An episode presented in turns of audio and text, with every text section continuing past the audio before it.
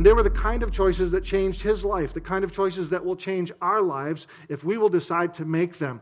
And so here's the question, you know, what happens to you in life, or statement, sorry, what happens to you in life is not nearly as important as the choices you make. What happens to you in life is not nearly as important as the choices you make. Why is that?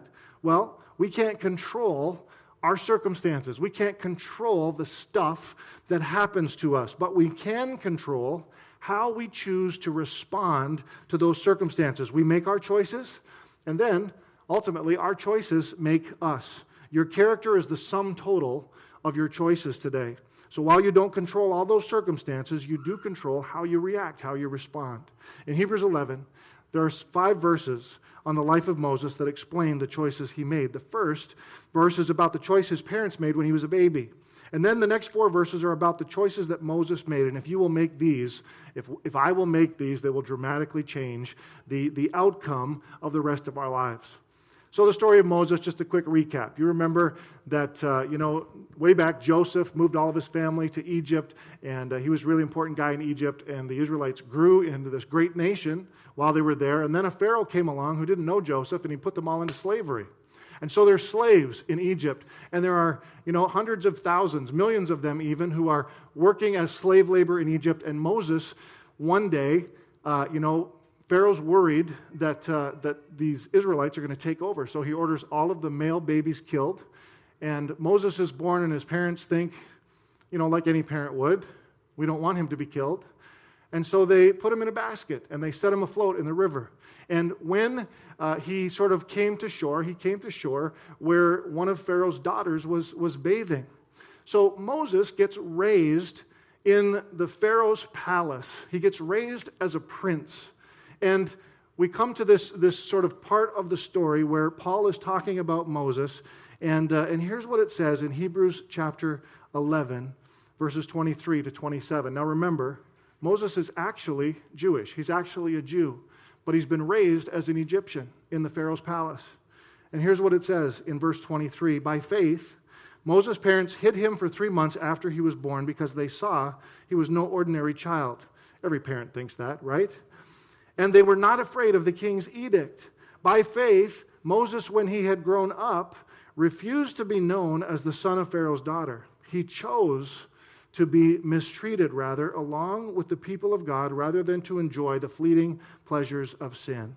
He regarded disgrace for the sake of Christ as of greater value than the treasures of Egypt, because he was looking ahead to his reward. By faith, he left Egypt, not fearing the king's anger. He persevered because he saw him who is invisible. And from those verses today, I want us to look at four things. The first one is this. The first choice that you need to make to impact your future for the better, to dramatically impact your future, is this. I refuse to be defined by others. I refuse to be defined by others. God did not make you to be somebody else or what somebody else wants you to be. God didn't make you to be what your parents want you to be. Sorry, parents. What your girlfriend or boyfriend wants you to be. What your wife wants you to be. God did not make you to be what your boss wants you to be. Although you should listen to him if you want to get paid. But here's the thing. You are an individual. God created you that way. He made you to be you. And if you're going to become all that you can be, you're going to have to deal with this, this one thing. I refuse to be defined by others. Verse twenty-four says, by faith, Moses, when he had grown up, we all have to grow up sometime, right? Sorry for you younger folks, but it's going to happen one day. It's, it's the mark of, of maturity. When he had grown up, he stood up for himself. That's what this verse is saying. He refused to be known as the son of Pharaoh's daughter. You see, Moses has got an identity crisis. He's born a Hebrew slave. He's raised Egyptian royalty, the grandson of Pharaoh. And he, and as he's growing up, he's got to decide, who am I? Am I, am I Egyptian or am I Jewish? And this decision is going to affect the rest of his life. He'll either live in grand luxury in the palace, or he'll live in slavery with the Jews. That's a hard decision to make, isn't it? He'll have power, he'll have prestige, he'll have status, or he'll be nobody. And they're going to kick him out, and, and all of that stuff is going to happen. So which choice would you make? Which one would you choose? Think about that. Moses knew deep down inside who he was. He was Jewish at the core. His parents were Jewish. You remember the story. His nanny actually ended up being his mother, right? Because his sister was watching in the bushes, and she ran and said, I, you know, I, I know somebody that could la- look after him for you. And so they hired his own mother to be, to, to raise him. So you know that uh, he learned about who he was while he was growing up in the Pharaoh's palace. And so Moses has this tough, tough choice to make. He refused to live a lie because he's a man of integrity. You know, a lot of people today are are living lies. They're trying to be people they're not, trying to impress people about things that really just aren't true in their lives, and that can cause enormous tension and stress and pressure. But Moses insisted on being who God made him to be against all kinds of other peer pressures. And so, you know, here's a question for us today. Who are you letting determine your identity? Who are you letting determine your identity? Is it your friends? Are you bowing to the pressure that they're putting on you to be somebody that they think you should be so that you can be cool? Is it your, you know, your parents? Are you trying to please them and, and do what it is that, that they're hoping that you will do? Is it, you know, your, your family or your, or society in general? Are you buying into the whole sort of media presentation kind of lie that says, you know, if it feels good, do it, and, you know, let's just let's, let's just take life easy? Romans twelve and verse two. In the Phillips translation says this. It says, don't let the world around you squeeze you into its own mold, but let God remold your mind from within so that you may prove in practice that the plan of God for you is good. Those are good words today. Don't let the world around you squeeze you into its own mold. Paul reminds us that we are to be concerned about pleasing God and not pleasing other people. In First Thessalonians chapter two and verse four, he states it this way, our purpose, our purpose is to please God, not people. He is the one who examines the motives of our hearts. And I, I think that this is so important today that we can't really deal with anything else until we deal with this one thing, because when you know who you are, it sets you free from the fear of disapproval. When you know who you are, it sets you free from the fear of other people's disapproval. There's a couple things at play there. There's envy, envy that says, you know, I need to be like you to be happy. We look and the grass is greener on the other side of the fence. But then there's also, you know, people pleasing that says, I need to be liked by you in order to be happy. And neither of those things are true. If you know who you are, you can be happy without all that other stuff. And so this is what Moses did. He decided to live for an audience of one. And your first life-shaping choice is to say this, I resolve that I will no longer let other people press me into their mold. I'm going to be what God wants me to be. I'm going to do what God wants me to do. And I'm going to fulfill the plan that God has for my life. Not somebody else's plan, but God's plan for me. Refuse to be defined by others. And then the second choice that you need to make in life to be all that God wants you to be is this. I refuse to settle for instant gratification. I refuse to settle for instant gratification. This is critical, and here's the reason. Because most of the problems in your life come from your inability to delay gratification. Our entire society is framed around it. The reason that, that you're in debt is because of your inability sometimes to delay gratification, because you say, you know, I see it. Well, that looks really nice. I want it. I want it now. Do I have the money for it? Well, no. Can I afford it? Well, no, not really. So I'm going to charge it on my credit card and going to, you know, pay it off later. Every time you use a credit card to buy something you can't afford, you are settling for instant gratification. This can cause spiritual problems too, because do you ever notice how the, the easy thing to do is typically not the right thing to do? The right thing to do is usually the hard thing, isn't it? You know, you get into a situation and you know in your heart what's right, and you think, man, I, it would be just so much easier if I did this, you know? The easy thing is never the right thing to do. It's always the hard thing to do. And so we we we jump, we want to we want to do what's easy. If somebody hurts me, the easy thing is to hurt them back, but that's settling for instant gratification. The right thing to do is forgive them. That's not easy. That's not painless. It's painful to forgive. I don't want to let it go. I want to forgive them. Or, I mean, I don't want to forgive them. I want to carry a grudge. That's what I want to do. The right thing is often the hard thing to do, but it is always the better thing to do in the end. You see, delayed gratification, refusing to settle for that instant, that instant easy moment is where we need to, where we need to get to. Here's what Moses did in verse twenty-five. Moses chose to be mistreated along with the people of God rather than to enjoy the pleasures of sin for a short time. So Paul doesn't pull any punches here. He knows sin is pleasurable. Sin is, is one of those things that is immediate gratification. It's pleasurable to eat too much. It's pleasurable to do all kinds of things that are not good for you. It feels good. It feels natural even. Even the Bible says it, but it says that the pleasure of sin is only for a season. It is short term. It's instant gratification. And you can go out and have your kicks. God's not going to stop you, but at some point, you're going to experience the kickbacks, right? At some point, there's going to be consequences. You are free to choose, no problem. But you are not free from the consequences of your choices. And you've got to take responsibility for those. And so when Moses had grown up, when he got to the point where he had some spiritual maturity, some, some, some season in his life, he made an important decision. He started to accept the responsibility for his own spiritual growth. And he decided he would identify with his people rather than with the Egyptians. He would be mistreated with them rather than enjoy the, the, the luxuries and the pleasures of sin for a short season. You know, we try and blame all kinds of things for our lack of spiritual growth. You know, this happened to me. My family is this way. My friends are this way. There's too much pressure. But you can't blame anybody else for the direction of your life. And I'm quoting Rick Warren directly here. He says this, if it sucks, it's because you're letting it suck. All right? That's what he says. And, and let me be real clear. We are the products of our past, but we don't have to be the prisoners of our past. Yes, your past has influenced you, but it does not control you. Nobody can ruin your life except you. They don't have the power to ruin you because you have the power of choice. They can hurt you, they can harm you, they can scar you, but they cannot ruin you unless you allow them to do it.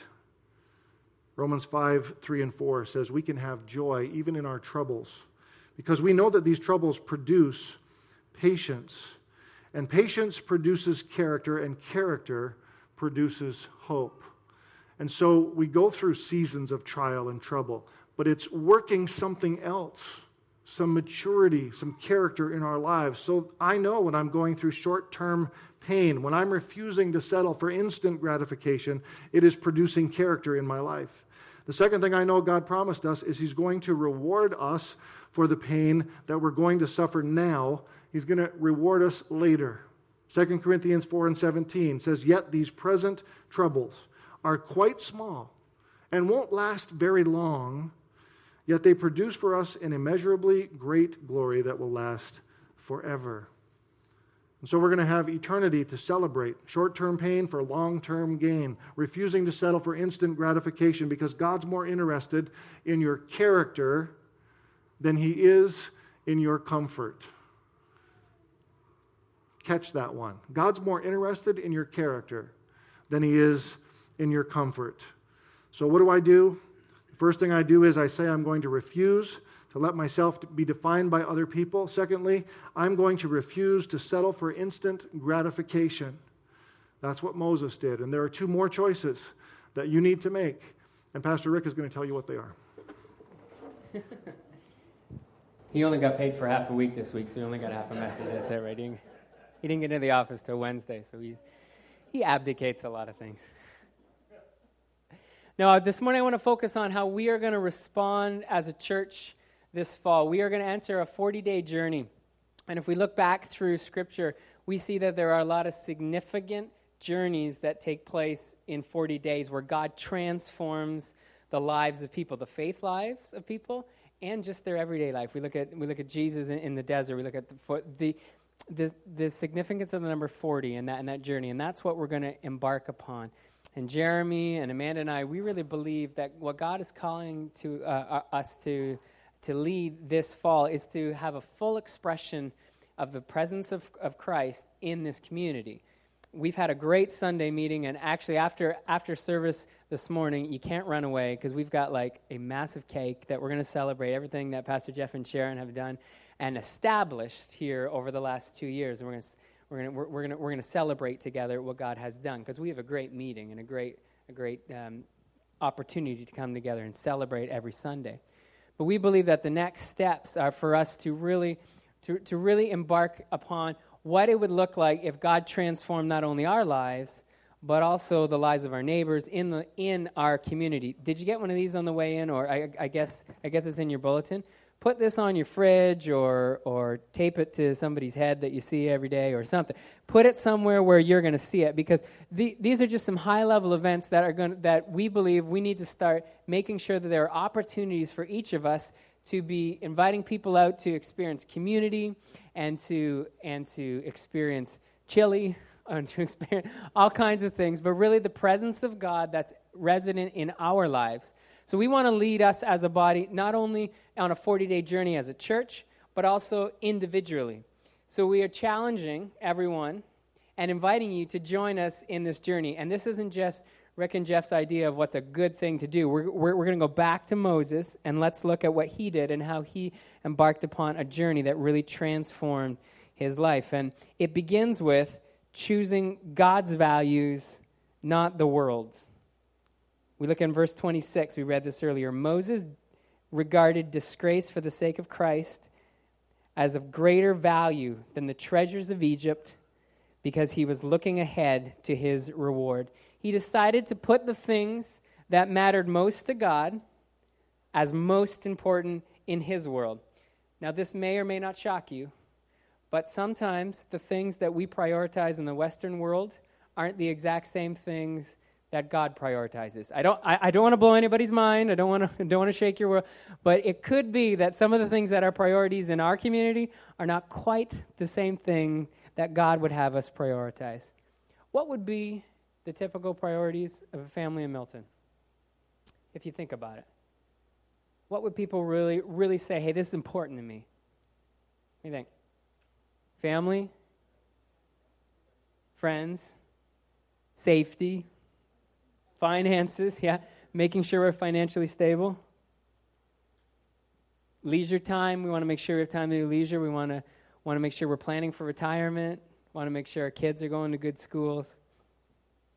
The topic today, remember, is preparing for the rest of your life.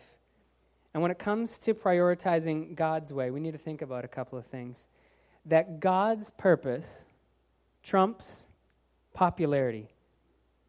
By faith, this is verse twenty-four, Moses, when he had grown up, refused to be known as Pharaoh, as the son of Pharaoh's daughter. Jeff looked this earlier. The popular decision, or the decision that makes the most, or makes people the most happy with you, is often not going to be in line with God's purpose in our lives. As we're looking at what, how we should be making decisions and how we should be prioritizing, it's not always going to be what everyone else thinks is great for us. And Jeff did touch on this, but think about this. Before deciding to lead a Jewish revolt against Egypt and wander into oblivion for forty years, do you remember what Moses' future was? Pharaoh's grandson, the potential heir to the throne. If he had gone to his mom and said, Mom, I'm going to lead these people. Do you think I should go to the desert and live in no man's land for a bunch? Or should I stay in the palace and be the grandson of the Pharaoh? I think I know what Missus Moses would have said. She would have. The popular decision, though, is not always going to align with what God's purpose is for our lives. God needed Moses to learn to, to survive in the desert. He was going to lead a nation for forty years in the wilderness. He needed to spend some time learning how to do that.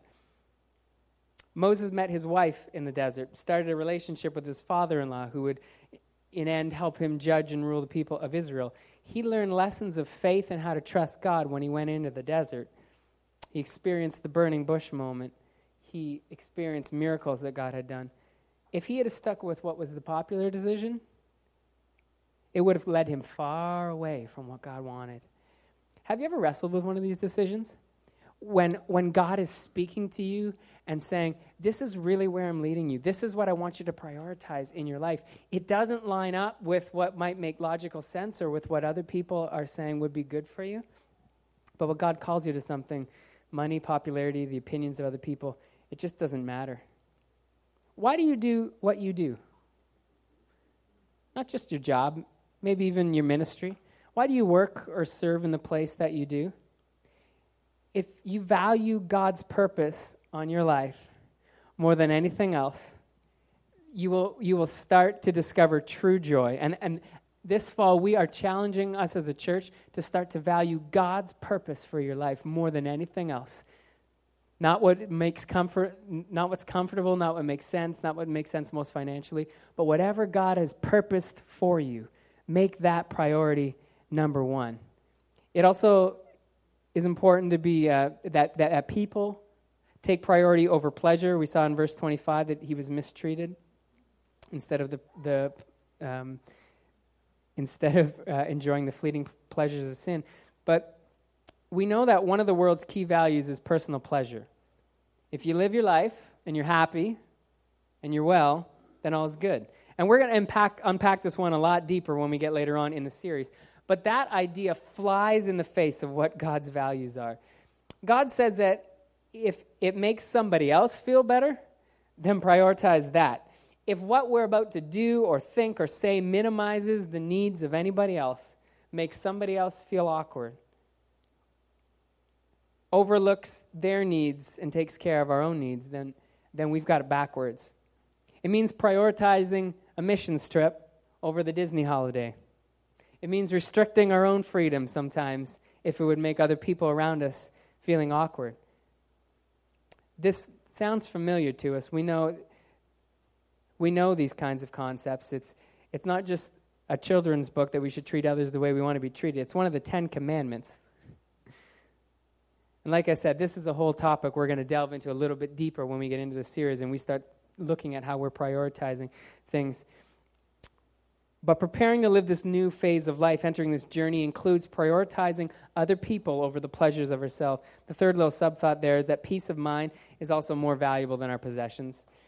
Verse twenty-six, he regarded disgrace for the sake of Christ as of greater value than the treasures of Egypt. He was looking ahead to his reward. Again, we see Moses offered the world of the palace, and instead he takes closeness with the Lord. In God's upside-down economy, often it requires giving things up to achieve true richness, right? The self-check that you can do is if you have anything that you're fairly certain that you would have difficulty sacrificing for the Lord if he asked you to, if there's anything in your life that's taken that place, then you, things might have become twisted a little bit. There's this false truth that's pervaded around by the world that you can buy peace of mind, or there's some way that you can just discover peace with insurance or a financial plan or an alarm system or meditation.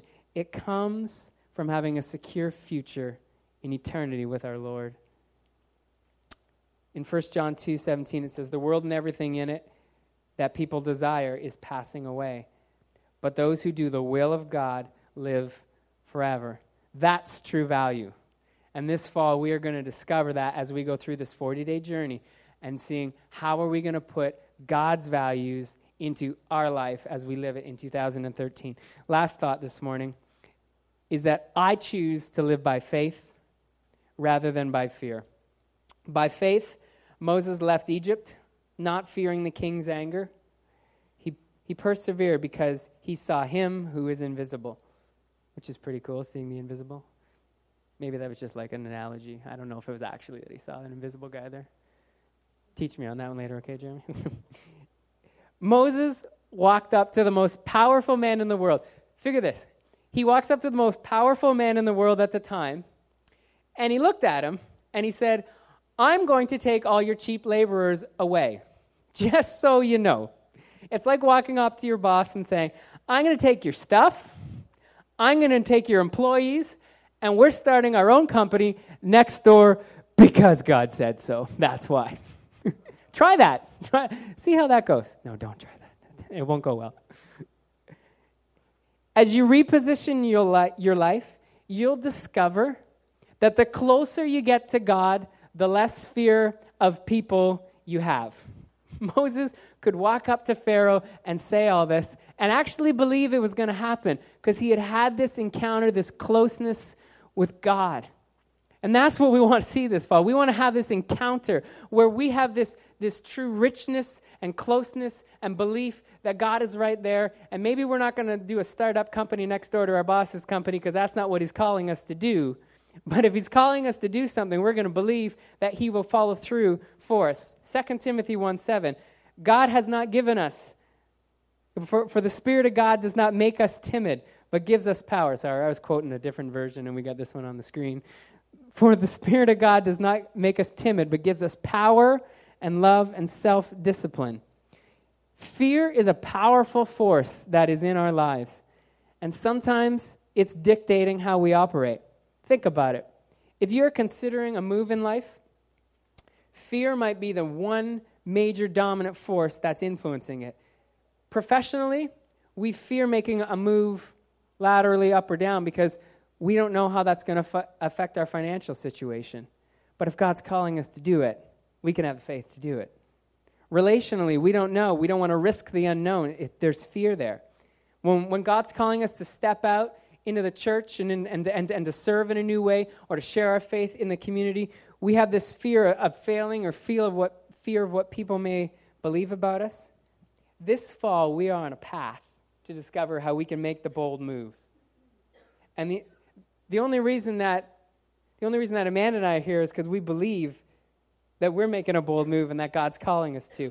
I don't speak of what I don't know. I spent the last fourteen months establishing myself in a new field, in a new career, building up a client base because I believe God said so.